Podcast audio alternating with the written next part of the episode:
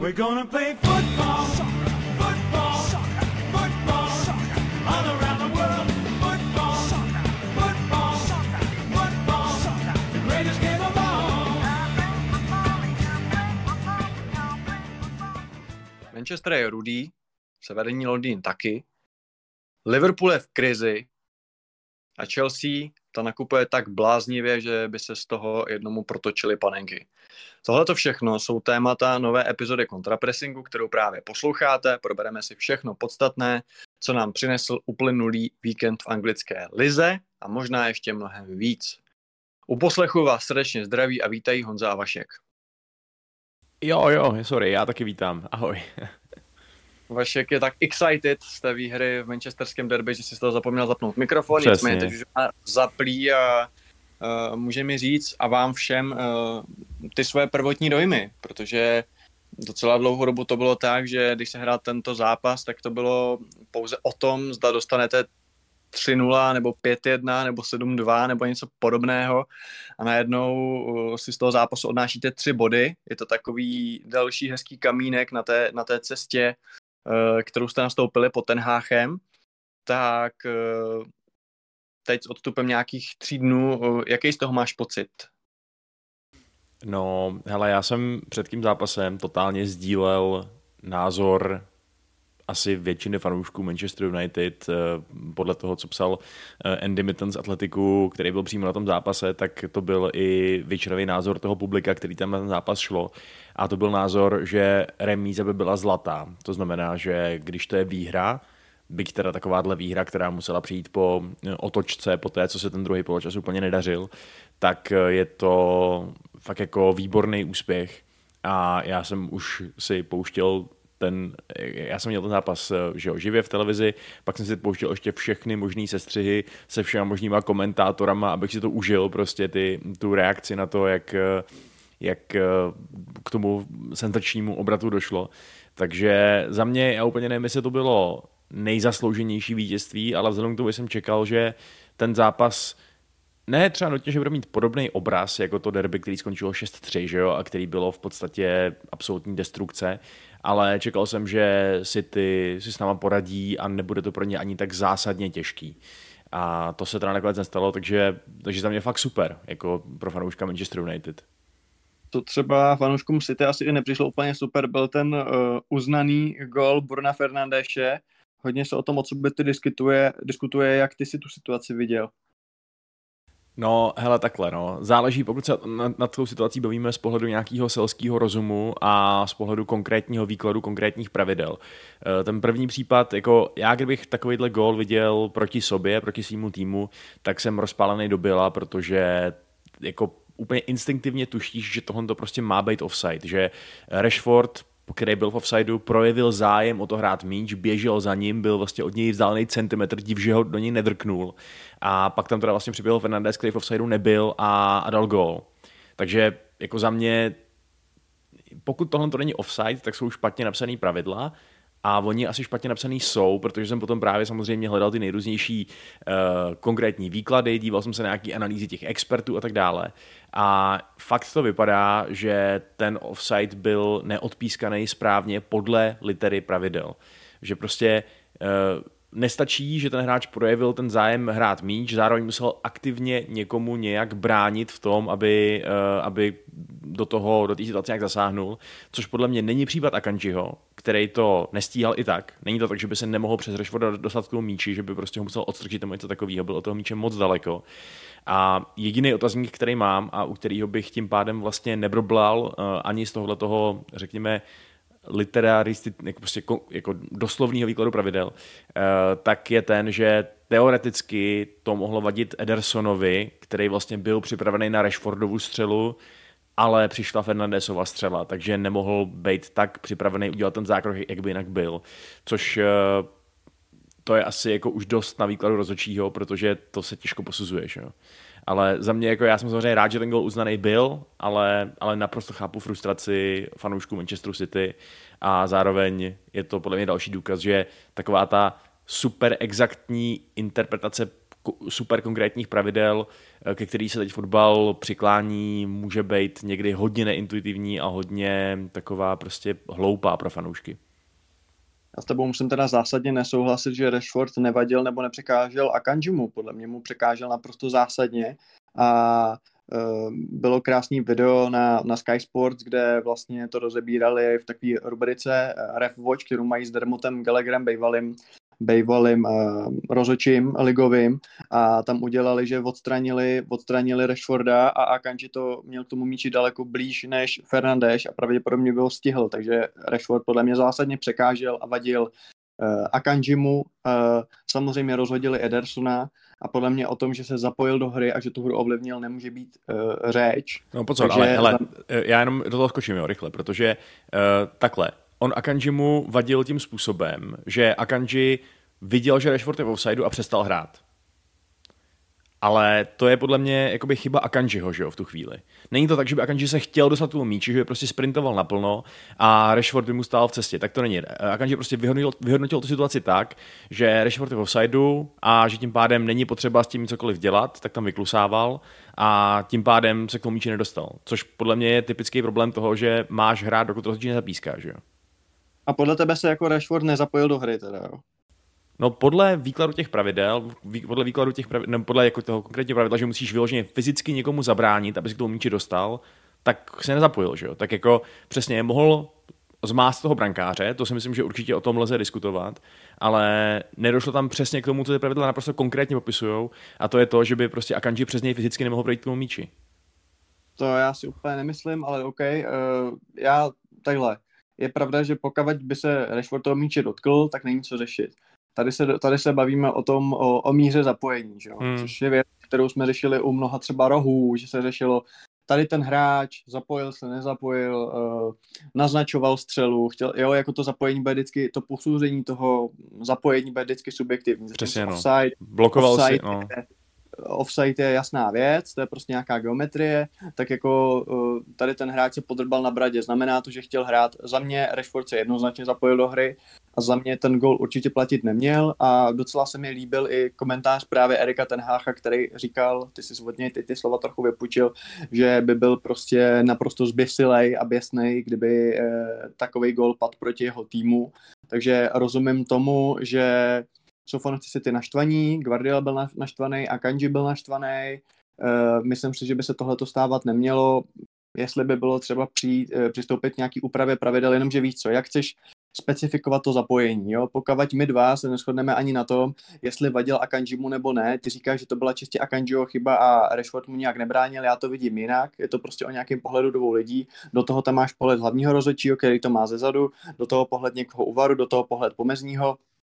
Je to strašně složitý a uh, třeba Dermot Gallagher právě v tom studiu na Sky Sports řekl, že on by odpískal offside, protože je to pro něj nejbezpečnější řešení. Takzvaně tím nic neskazíš, ale rozumí tomu, že hlavní rozhodčí to mohl vidět jinak. A samozřejmě to už je ta, ten lidský faktor, který je problematický. Pokud bychom se bavili o tom, že Rashford se toho míče dotkl, nebo že, já nevím, střílel z půlmetrovýho offsideu, tak je to jasná chyba a proklínáme tady celý rozhodcovský systém. Tohle je spíš o nějakým, nějaký subjektivní interpretaci, na kterou by v tom fotbale neměl být úplně prostor. Problém je, že asi to tak bude vždycky. Takže... Asi jo, no. Ale já jsem si právě myslel, že to dřív bývalo tak, že když ten hráč jakoby vyjádřil zájem hrát ten balón, když se k němu rozběhl, když prostě uh, se chtěl sám zapojit do hry, tak v tu chvíli to byl offside, pokud, pokud si to dobře pamatuju. Hmm. Což mi přijde jako takový čistší pravidlo, jo? Tak jako v tu chvíli už nemůžeš ukazovat prstem na nikoho než na Rashforda, že je to dement, že prostě si měl uvědomit, že, že je v offsideu, tak měl zůstat stát a v tu chvíli by nikdo nic řešil, že jo? Akanji by byl zmatený no. A tak dále. No jako za mě, za mě jde o to, že položit si otázku jako uh, hrál, chtě, hrál Rashford fotbal v tu chvíli nebo ne? Prostě jako nebo takhle, první otázka, byl Rashford v offsideu, ano, ne, ano. Druhá otázka, hrál Rashford fotbal, byl zapojený do hry, za mě jednoznačně ano. Ederson nemohl vědět, kdo z nich bude střílet. Vlastně Rashford podle mě opravdu jakoby ovlivnil výrazně Akanjiho, to znamená stopera City, a ještě Fernandes, a to sám Akanji řekl, že Fernandes na Rashforda křiknul, nehraj jsi v offsideu, jo, což znamená, on tu situaci věděl a on tu situaci jako posoudil, což zase jako props, uh, props Fernandesovi, že si to teda vyhodnotil v tu chvíli dobře, ale za mě ten gol jednoznačně platit neměl a rozumím tomu, že pokud ta liga skončí, nevím, obod ve prospěch třeba Arsenalu, tak fanoušci City na tenhle moment nebudou vzpomínat úplně s láskou, protože to byl určitý bod zlomu v tom zápase, určitě. To jo, no. Na druhou stranu je potřeba taky podotknout, že City ten zápas nezvládli tak dobře, jak by asi sami chtěli, protože konkrétně v prvním poločase jasně drželi míč a tak dále, ale šance měl v podstatě jenom Manchester United. Uh, druhá poloč, druhý poločas už byl teda úplně o čem jiným. Tam to byla otázka času, než ten první gol padne ve prospěch modrých. Uh, dal ho nakonec střídající Grealish. A, uh, a, ale potom, co, co si ty ten vedoucí gol dali, tak zas trošku přestali hrát. Jo. Přišlo mi, že taková ta jejich um, jako strojová efektivita, takový to, že jsou vždycky maximálně soustříděný a připravený uh, tě, tě pohřbít, tady chyběla. A vlastně, jasně, že mě překvapilo, že potom Rashford dal po té výborné Garnačově individuální akci gól na dva jedna. Nečekal jsem, že to ještě zvrátíme na vítězství. Čekal jsem spíš, že jestli něco, takže uvalčíme tu remízu z toho stavu jedna jedna. Ale, ale vlastně k tomu pak už od, od toho gólu si k tomu ten zápas trochu směřoval. Jo. Haaland neviditelný, útok neefektivní, obrana se často dostávala do problémů, protože si neuměla poradit s těma rychlýma kontrama United. Takže City za mě vlastně nepodali dobrý výkon. No.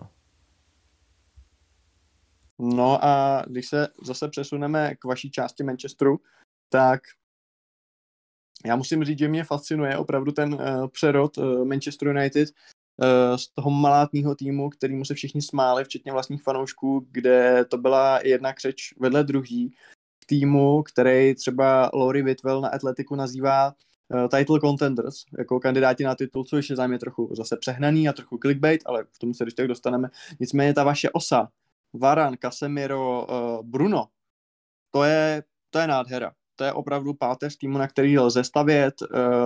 Bruno se vrací do té formy, podle mě, kterou měl vlastně ze začátku toho angažma, kdy přišel a okamžitě byl klíčovým hráčem. V jednu chvíli byl dokonce jediným hráčem United, který za něco stál a který ten tým de facto táhl sám na zádech a myslím si, že ho za asi s přehledem, a ono to taky není tak těžký, eh, označit za nejlepší post Fergusonovský přestup do toho klubu. Asi jako jednoznačně za mě v tuhletu chvíli.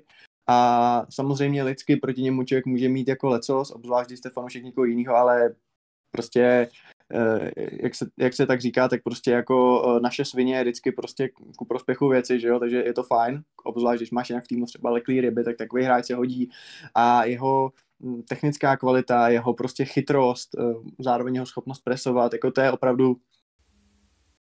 A i co se týče těch dalších hráčů, tak ještě důležitá věc teda k Brunovi, kterou chci doplnit, hodně mu prospěl ten odchod Ronalda, o tom asi není sporu, že byl trochu v jeho stínu loni, úplně se na hřišti nerozuměli.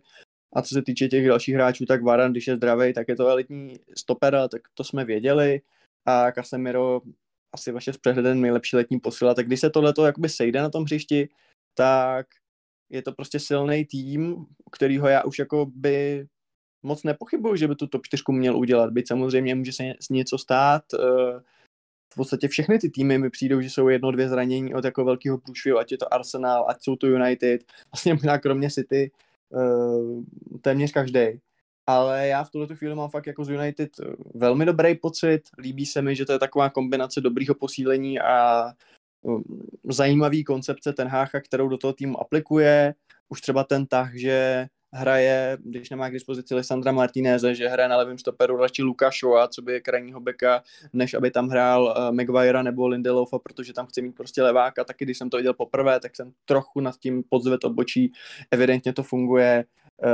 Znovu zrozený Rashford je téma znova osob, samo, samo o sobě. Je samozřejmě otázkou, nakolik je to jenom takový splanutí a nakolik mu to vydrží a může se fakt zase zařadit mezi ty úplně nejlepší top strikery v Premier League, možná, že jo. Nebo strikery, prostě útočníky. Ale já mám momentálně z United hrozně dobrý pocit a fakt se mi jako líbí a vlastně si myslím, že ten tým může myslet relativně vysoko. Tak ty mě když tak zase můžeš trošku utlumit, protože ty si celou dobu jel takovou tu opatrnou notu, že já no to čtyřku tohletos nevidím a je to začátek a tak ani tohleto slavný vítězství, byť teda sporný, tě nenahodilo na nějakou optimističtější vlnu? No, asi, asi trochu jo, jakože začínám věřit tomu, že ta naše konzistentnost v tuto chvíli není jenom nějaká, mm, nějaký fluk, prostě nějaká, nějaká náhoda v půlce sezóny. Ten tým začíná mít nějaký ksicht, to je pravda, a má tu páteř. Úplně si nemyslím, že by byl extra nacpanej kvalitou v rámci kádru, to určitě ne. Jo. Myslím, že je jasný, že pořád zásadní chybí. Takhle, je samozřejmě otázka, co udělá Weghorst s tím, jestli se chytí, tak, tak budu výrazně optimističtější, protože mi přijde, že spoléhat se na, na toho Marciala, vlastně viděli jsme to i proti Manchesteru City, že Marcial byl nucený odejít v průběhu zápasu, potom se na hrotu vystřídali Antony a Bruno Fernandes, což ani jedno z toho není úplně to, co bys chtěl, že jo.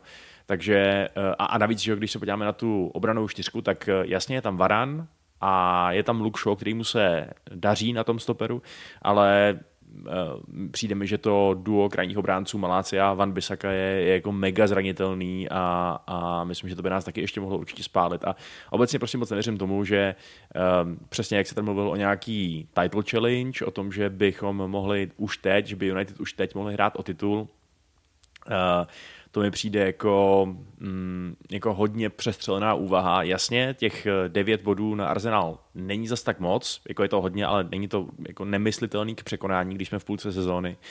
Uh, ale nevím, já, já si myslím, že pokud někdo tu konzistentnost ztratí, tak uh, z těch týmů top čtyřky momentální, tak uh, já bych se fakt nedělal, kdybychom, kdyby to bylo zrovna Manchester United. Jo? A kdybychom se ještě museli ohlížet uh, přes rameno na...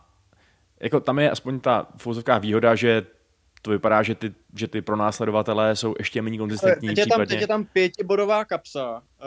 Uh, Tottenham pátý má o zápas víc a pak je Fulham a Brighton a Brentford. Takže no právě, jako no. Ta tuška vypadá docela bezpečně v tuhle tu chvíli. Přesně, no. Kdyby za náma, kdyby na tom šestém sedmém místě byly místo Fulhamu a Brightonu, Liverpoolu a Chelsea, uh, tak uh, bych se na to díval asi trošku jinak, to je pravda. Takhle už ta top čtyřka vypadá dost nadějně, titul, ani závod o titul bych nečekal, čekal bych ho maximálně mezi Arsenalem a Manchesterem City.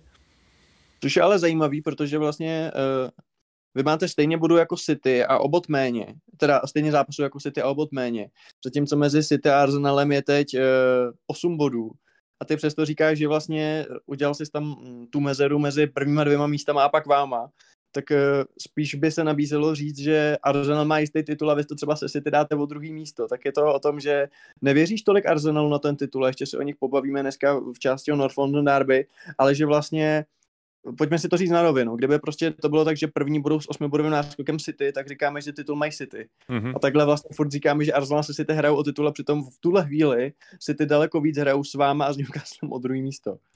Jasně, na druhou stranu uh, hovoří tady ze mě asi nějaká historická zkušenost, že jsme už několikrát viděli, jak se City urvou ze řetězu a prostě jedou a vyhrávají zápas, zápas, zápas za zápasem a, a nikdo je není schopný zastavit. A to je taková šňůra, který jsou tyhle ty Gvardiolovy týmy podle mě schopný. A oni teď samozřejmě mají své problémy, oni mají trable třeba s tím, že já nevím, Joao Cancelo je naprosto z formy a uh, nějaký těch uh, hráči jsou hodně hit and miss. Jasně, i ta jejich stoperská dvojice v třeba v tom Manchester Derby nebyla úplně elitní, že jo, Ake a Akanji. Uh, ale stejně, daleko víc věřím jim, že udělají nějakou fantastickou šňůru, prostě dvanáct výher v řadě, než věřím tomu, že si Arsenal, který hraje výborně, ale že si tohle tu formu udrží třeba prostě, když přijde uh, nějaká zase, že jo, pořádná šňůra zápasů, která o to víc otestuje tu výdrž té jejich základní jedenáctky, protože my jsme viděli, že oni dokázali, dokázali nahradit Gabriela Jesuse, uh, Ketiahem velmi efektivně, ale víš co, chtěl bych třeba vidět, co, co by dělali, kdyby se něco podobného stalo s Odegaardem, jo? Takže uh, furt si myslím, že ten potenciál pro pořádný šlápnutí na plyn, pro zapnutí ještě vyššího rychlostního stupně má spíš Manchester City a proto mluvím teď o tom, že ten závod vidím spíš mezi nima a Arsenálem. Jasně, uh, za mě uh, naprosto klíčový budou ty dva vzájemný zápasy, protože ono je to sice o osm bodů, ale pokud by si ty oba vyhrál, tak je to o dva. Uh, pok- myslím si, že pokud by se třeba Gunners podařilo jeden z těch zápasů vyhrát, tak už tomu budou relativně blízko. K tomu, co říkáš, s tím zraněním souhlas, jako o Odegaardovi ještě budeme dneska mluvit, protože to je opravdu jako výjimečný chlapec a uvidíme, jestli třeba Arsenal ještě něco vymyslí během toho přestupového okna, který nám vlastně za pár dnů nebo pár týdnů skončí. Každopádně zůstaňme ještě u United. Uh, Alejandro Garnacho, uh, ten se nám tak krásně uvedl při odchodu na repre přestávku, když se střelil Fulham v tom úplně posledním zápase, co se hrál před mundiale. Teď dostává tak jako minutky, čuchnout, hrál v nějakém tom kapu. Je to v tuhletu chvíli už pro tebe opravdu jakoby varianta, třeba třetí, čtvrtá na toho, na toho křídelníka? A nebo furt je to takový OK, tak uh, dáváme čuchnout mladýmu, aby jako si to zkusil, aby jsme vypadali, že jsme hezký, že jako nás zdraví ti mladí. A ještě by si ho prostě klidně třeba příští rok poslal na půl roku hostovat. Jak, jak toho hráče vnímáš? Myslíš si, že je to týpek, který může mít impact, že skutečně v momentě, kdy třeba Antony bude zraněný, uh, já nevím, Rashford bude muset hrát na hrotu a prostě nebude zbytí, tak ho do toho základu dáš a budeš mu věřit, že je schopný odehrát dobrý zápas třeba proti týmu top šest, anebo je na to ještě moc brzy? No já bych ho radši viděl jako střídajícího žolíka, protože to mi přijde, že ta role mu sedí, že mu hodně sedla i proti City, kde tu hru hodně oživil, najednou to bylo něco výrazně jiného, než čím se museli poradit předtím.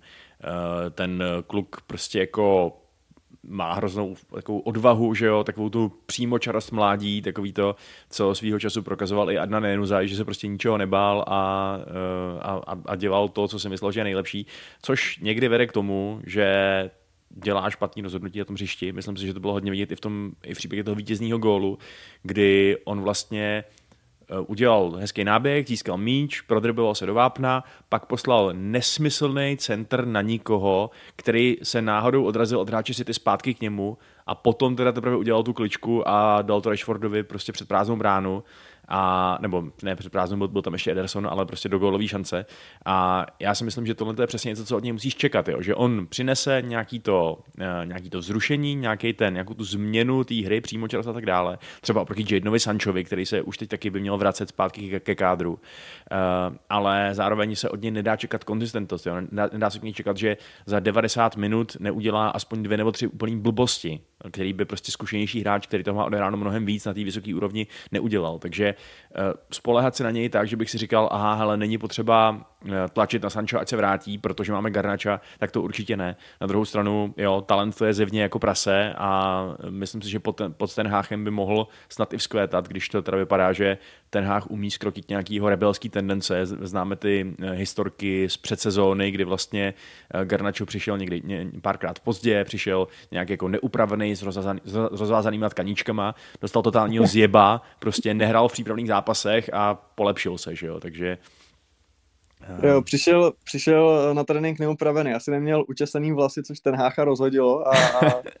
řekl mu, podívej se na mě, přišel jsem já někde na trénink rozcuchanej, nikdy, takže ty taky nepřiješ někde rozcuchanej. Přesně. Každopádně, uh, speaking of uh, Garnacho, on zjevně dle odehraných minut uh, v nějakém subjektivním Tenháchově žebříčku křídelníku přeskočil Antonyho Elangu, který přitom v jednu chvíli už vypadal, že má docela blízko k základní sestavě, obzvlášť, když třeba tam Uh, ještě nebyl ten druhý Antony, ten, co je jenom Antony a bez H, z Nizozemska a, a, a mnozí další. A teď to vypadá, že Garnacho je teda v tom power rankingu před ním, tak uh, co Elangovi chybí a co má třeba Garnacho?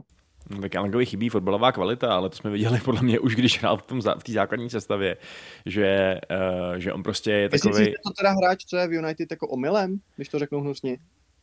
No, myslím si, že to je hráč, který na nějaký dlouhodobý základ může pomýšlet ještě méně než Daniel James, jo. Je to hráč, který je užitečný tím, že přesně on má, on má dobrý fyzický předpoklady. Myslím si, že není špatný ho tam strčit na posledních deset minut, aby prostě roztáhnul tu soupeřovou unavenou defenzívu, ale uh, já si prostě fakt nemyslím, že by měl takovou kvalitu, takovou tu čirou fotbalovost, která je potřeba, aby uspěl v tom nejvyšším uh, nej tlakovějším prostředí a navíc ještě jako bonus, nebo bonus, jako malus mi přijde, že v této sezóně u něj reálně došlo k nějaký regresi, jo, že prostě uh, hraje hůř, než hrál uh, v té minulé sezóně, což může být daný tím, že se zvýšila konkurence, že prostě cítí menší důvěru vedení, že jo, uh, že to už prostě není Rangnick, ale že to je ten Hách, který má svoje vlastní koně, takže já si myslím, že Elangova budoucnost v tomhle, v tomhle tom klubu je uh, velmi nejistá a nečekal bych od nich, že se někdy prosadí nějak výraznic. Tak kolik by zastřelil? A kam? Tak já myslím, že jako takový různý Fulhamy tohoto světa, který ukázal, že dokážou pracovat s Andrásem Pereirou a udělat z něj naprosto top playera, který si přitom u nás nebyl schopný jako nikdy prosadit, tak by po něm klidně mohli za deset patnáct míčů šáhnout a my můžeme být ten rádi, že, že, že z toho jakoby něco vytřískáme a že ten hráč dostane pořádnou šanci ukázat, co v něm je, protože, jak říkám, v United to podle mě nebude. No. Hmm. No a když teda zůstaneme u toho přestupového období, tak uh, ten kádr se furt jeví v ně, na některých místech relativně ouskej, uh, zejména teda asi na těch krajních becích, nebo respektive na tom pravém beku, abych byl úplně přesnej. Uh, je otázkou, jestli třeba by to nechtělo ještě možná jednoho nějakého lepšího středopolaře, uh, by teda Fred se osvědčil celkem dobře teď o víkendu, uh, do, Van de Beek je zraněný do konce sezóny, akorát si to nikdo nevšim, že tam není najednou. Uh, Ty osobně, jakou čekáš teď po tom před, mm, příchodu Weghorsta na Hrod, tak uh, asi už moc extra aktivity jakoby uh, nelze očekávat na, na přestupovém trhu United. A mě třeba zaujalo, že když se řeší právě ten, třeba ten Pedro Porro a zmiňuje se, že ho chce Arsenal, na Tottenham a Chelsea, tak United mi přijde, že se za stolek nezmiňují, nebo minimálně v těch spekulacích, co jsem viděl já.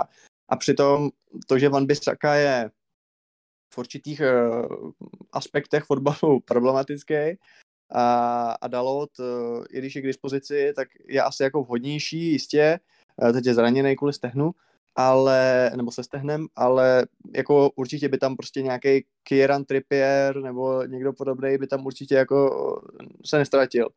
Tak myslíš si, že si třeba toho pravýho beka necháte až na léto a ten Hák si tam zase převede nějakýho frajera prostě ze Sparty Rotterdam a co vlastně ještě čekáš od těch zbylých čtrnácti dnů? Jak napjatě budeš jako fanoušek United sledovat ty poslední dny uh, před deadlinem?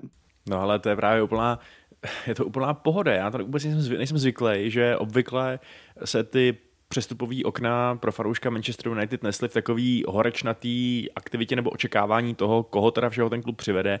Většinou, že ho tam padlo aspoň jedno velký jméno a ty si říkal, tak jako přivedou toho Falka prostě a takovýhle, ty, takovýhle, takovýhle megaména. A, a teď jsem se nějak kompletně smířil s tím, že prostě nejsou prachy, není vůle, takže nebudou posily. Jsem rád za Weghorsta, protože to je aspoň něco a myslím si, že jsem, jsem vlastně zvědavý, jak to dopadne.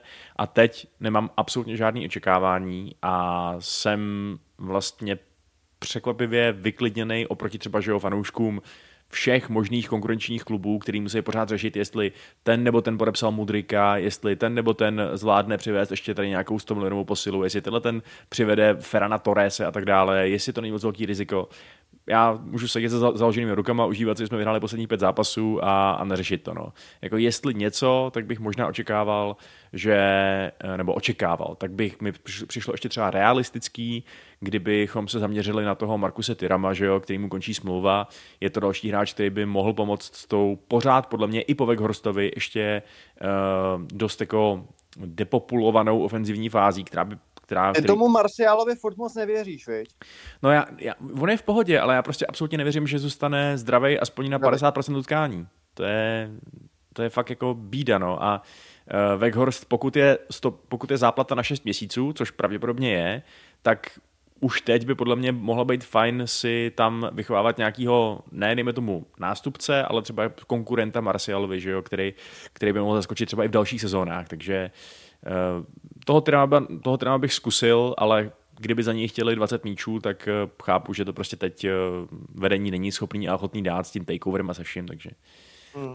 A, a Tyramu, aby si chtěl převést jakoby na hned, protože tam by možná dávalo smysl uh, to teď vydržet s Weghorstem a podepsat ho jako free agenta třeba od léta, ne? To by mi přišlo docela rozumný. Uh, jo, to ano. Na druhou stranu, kdyby mohl přijít už teď za, víš co, za já nevím, jako pět deset milionů liber, nebo eur teda, hmm. tak bych si říkal low risk, máš ho o půl roku navíc a kdo ví, třeba ti ten hráč reálně pomůže vystřílet tu top čtyřku, že jo? Nebo třeba tě reálně ten jako rozšířený kádr dotáhne do něčeho, co připomíná závod o titul, což já si myslím, že už, že myslím, že fanoušci United by byli spokojení i s top čtyřkou, jakože by to považovali za dobrou sezónu, kdyby ta top čtyřka dopadla.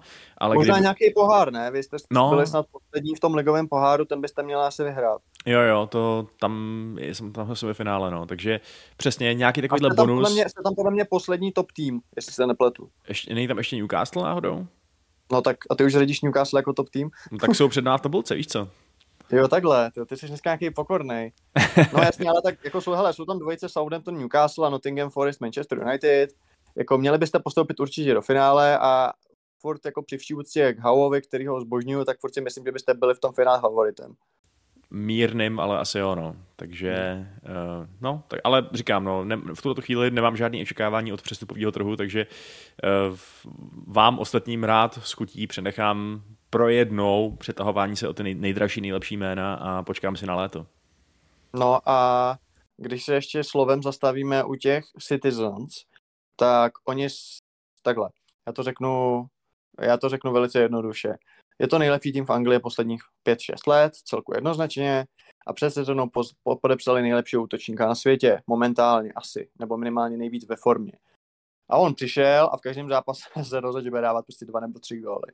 Tak v tu chvíli to vypadalo, že ten tým jako nemá chybu, regulárně nemá chybu, protože vlastně nestratil žádný důležitý hráči, OK, odešel Sterling a Jesus, ale na křídlech je opravdu jako bota netlačí a mají tam jiný skvělý hráče, čekalo se víc od Grealishe, stále tam je De Bruyne, Bernardo Silva, zdablovali si DMko, když za Rodryho přišel Calvin Phillips, byť momentálně teda tlust, slavný výrok na Husa, nepsem tlust, ale... Je, je to tak, no, fanoušci United pro ně měl připravený chorál, ať, ať ukáže kozy a, a tak on se tomu prej sám smál, tak aspoň má smysl pro humor ohledně toho.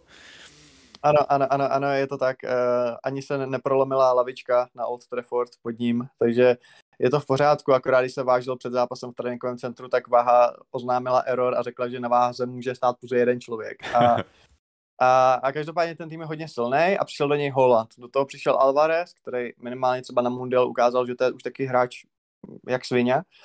A, a stejně City prostě ztrácí osm bodů na Arsenal, tak je to tím, že Arsenal má skutečně tak výjimečnou sezónu, že to se stane jednou za sto let, že vlastně, vlastně nestrácí a City jako nedělají nic špatně, anebo přece jenom pozoruješ na Sky Blues nějaký napapání, že už prostě v tom týmu není taková uh, touha, protože už prostě je pro ně vyhrávat Premier League jako standard, možná i to, že se opravdu víc soustředí na tu ligu mistrů, jako kdyby jsi odmyslel Arsenal a jeho skvělou sezónu a podíval se čistě na City, což znamená těch jejich asi třicet osm bodů, třicet devět, osmnáct zápasů, třicet devět bodů, tak dělají něco špatně, nebo prostě jak to je?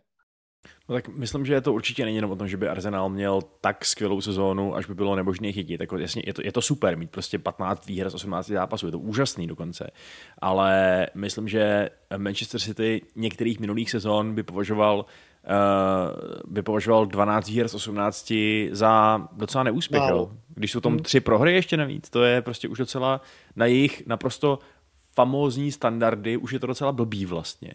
A já si myslím, že o tom, co je trápí, vlastně trošku vypovídá i to, že oni na Old Trafford střídali přesně jednou, že jo. Foudna vystřídal Jack Grealish. Dal gól, jasně, povedený střídání, ale pak všichni ostatní borci zůstali na lavičce a to je způsobený tím, že uh, my tady... Že jim Gvardiola nevěří těm hráčům? No já si myslím, že reálně v tuhletu chvíli, jakkoliv má Manchester City na papíře, když se bavíme v, v terminologii FIFA, že jo, tak samý prostě osmdesátpětky a až devadesátky, prostě kádr jak hovado od první jedenáctky až po posledního týpka na soupisce, tak... Uh, v tuhletu chvíli je fakt hodně lidí z formy. Jo. Calvin Phillips, jak si říkal, nemá vůbec teď jako fyzické předpoklady. Gündoğan taky nemá moc formu.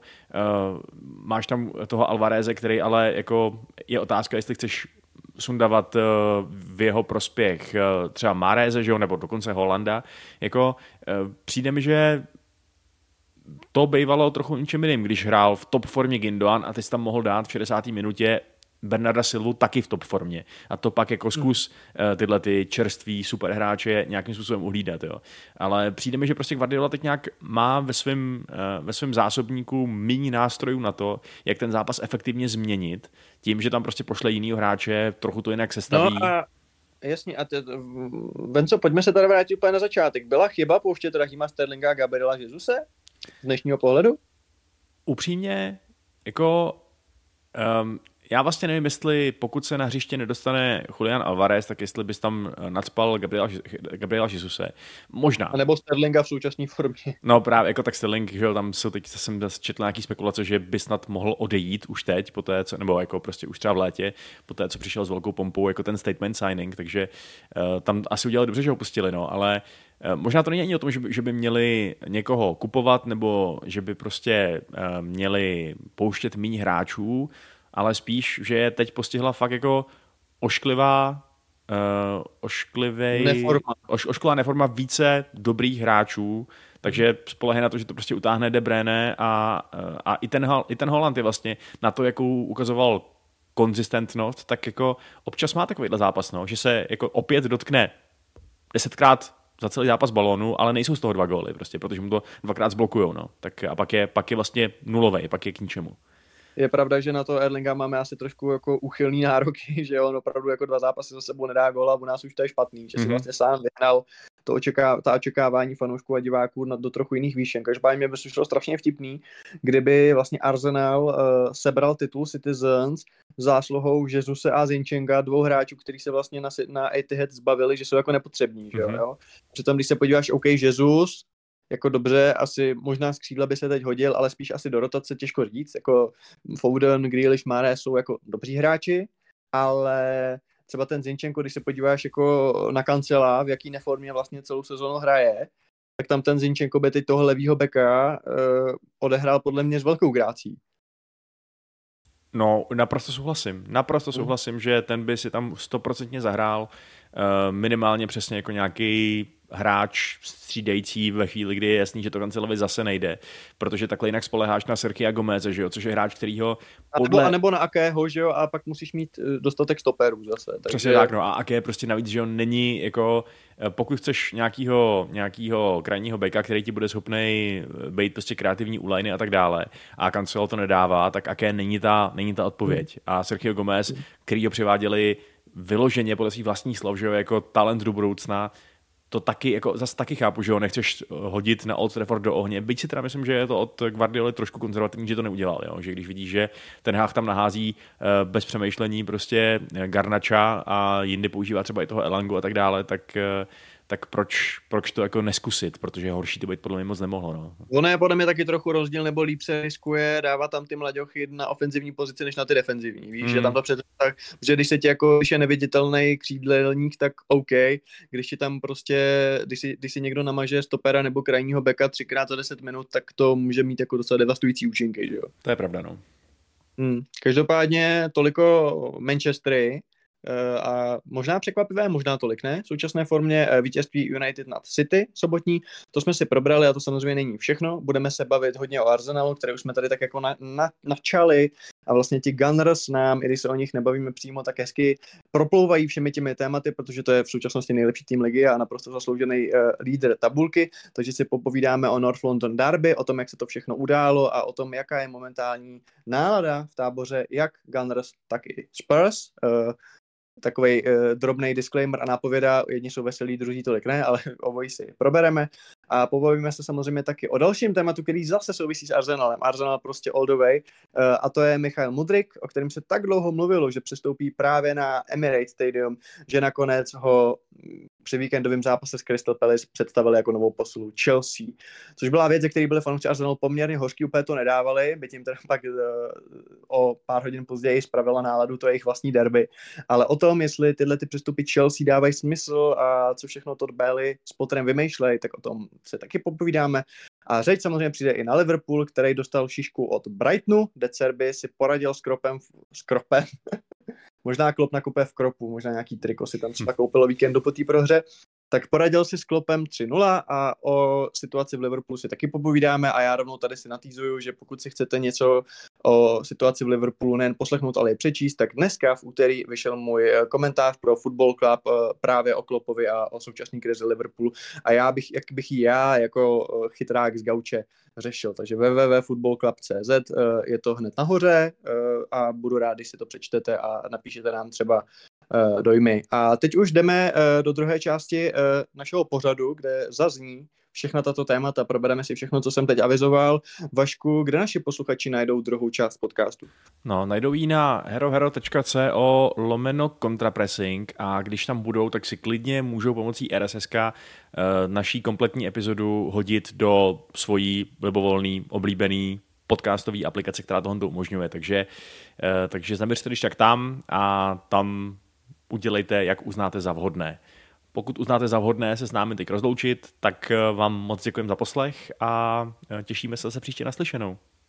Naslyšenou.